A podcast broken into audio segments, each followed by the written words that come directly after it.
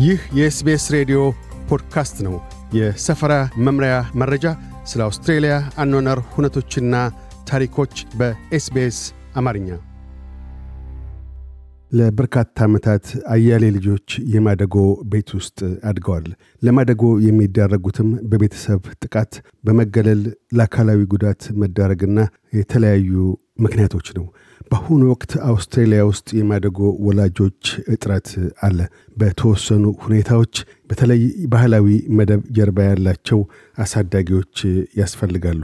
የማደጎ ተከባካቢዎች ለጉዲፈቻ ልጆች ደህንነት የተረጋጋ የቤተሰብ ሕይወት ለጥቂት ወራት፣ ዓመታት ወይም ለዕድሜ ልክ ክብካቤዎችን ያደርጋሉ።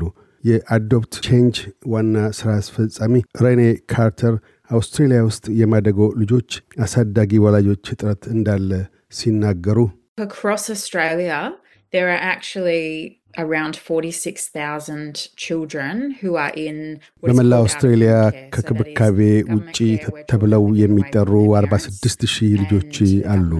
ያም የመንግሥት ክብካቤ ኃላፊነት ነው።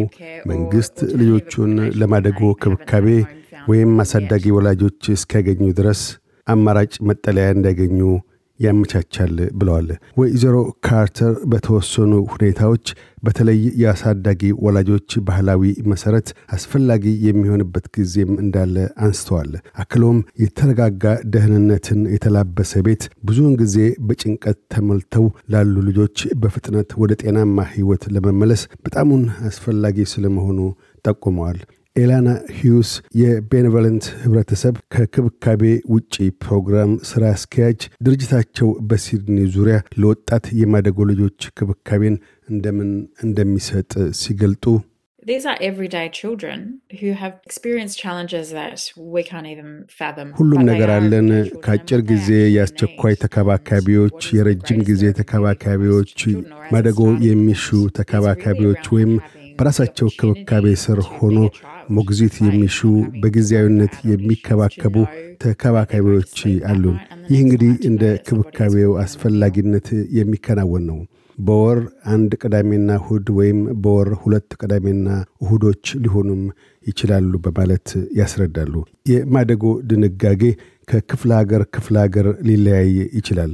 አንዱ ጋር በቀጥታ ከመንግስት ጋር መገናኘት ይሆናል። ሌላው ጋር ግንኙነቱ ከማደጎ ኤጀንሲዎች ጋር ሊሆን ይችላል። ይሁንና የግንኙነቱ መስመር በየትም ይሁን በየት በመላ አውስትሬልያ የተወሰኑ ተመሳሳይ የሆኑ መሠረታዊ ሂደቶች ግና አሉ። ወይዘሮ ሂውስ ኒው ሳውዝ ዌልስ ውስጥ የማደጎ ልጆችን ማሳደግ የሚሹ ማሟላት ስለሚገባቸው መመዘኛዎች ሲያመላክቱ One of those is that you are an Australian citizen or permanent resident. We require applicants to be over 25. ከእነዚያም We አንዱ የአውስትራሊያ ዜጋ ወይም ቋሚ. ነዋሪ መሆን ነው። አመልካቾች ዕድሜያቸው property ከ25 check, ዓመት በላይ መሆን አለበት። uh, አመልካቾች ትርፍ መኝታ ቤት ያላቸው መሆን አለባቸው።.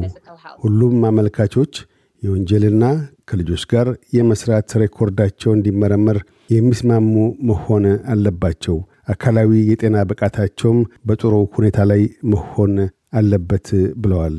አመልካቾች መመዘኛዎቹን በውል ካሟሉና ቃለ መጠይቁንም በሚገባ ካለፉ በኋላ ቀጣዩ ሂደት በኤጀንሲው በኩል አመልካቾች የማደጎ ወላጆች ለመሆን ብቁ የመሆንና አለመሆን ግምገማን ያካሂዳል።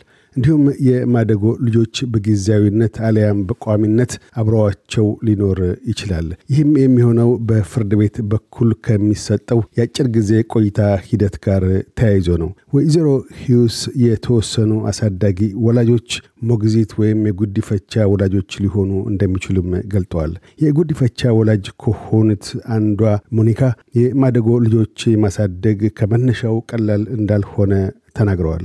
ዕድሜያቸው 18 እስኪሞላ ከእኛ ጋር ሆነው ይቆያሉ የሚለው መረጋጋት ቢኖርም ከዚያ በኋላ ግና ከእኛ ጋር ይቆዩ ይሆን ወይስ ወላጆቻቸውን ፍለጋ ይሄዱ ይሆን የሚለው እሳቤ ይኖራል በማለት የተረጋጋ የወላጅነት መንፈስ እንዳላደረባቸው ተናግረዋል። ወይዘሮ ሂውስም በበኩላቸው የማደጎ ልጆችን አብዛኛው የመንፈስ ጭንቀት ያደረባቸው አካላዊ ጉስቁልና የገጠማቸው በመሆናቸው አሳዳጊያቸው መሆን ማለት መኖሪያ ቤት በመስጠት ብቻ የሚያበቃ ሳይሆን ካለፈው የመንፈስ ጭንቀታቸውም እንዲፈወሱ የማስቻልም ኃላፊነት እንዳለ አሳስበዋል። በሌላ በኩል ወይዘሮ ካርተር የማደጎ ልጆችን በማሳደግ ሕፃናቱ አድገው ለወግ ለማድረግ በቅተው ማየት ትልቁ የአሳዳጊ ወላጆች ገጸ በረከት መሆኑን ተናግረዋል። በአብዛኛው የማደጎ ልጆች አሳዳጊ ወላጆች ከሕፃናቱ ወላጆች ጋር ግንኙነት ማድረግ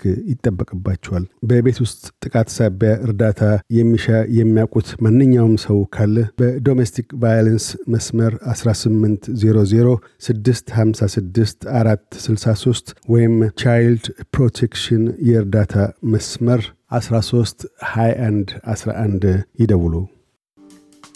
እያደመጡ የነበረው የኤስቢኤስ አማርኛ ፕሮግራምን ነበር።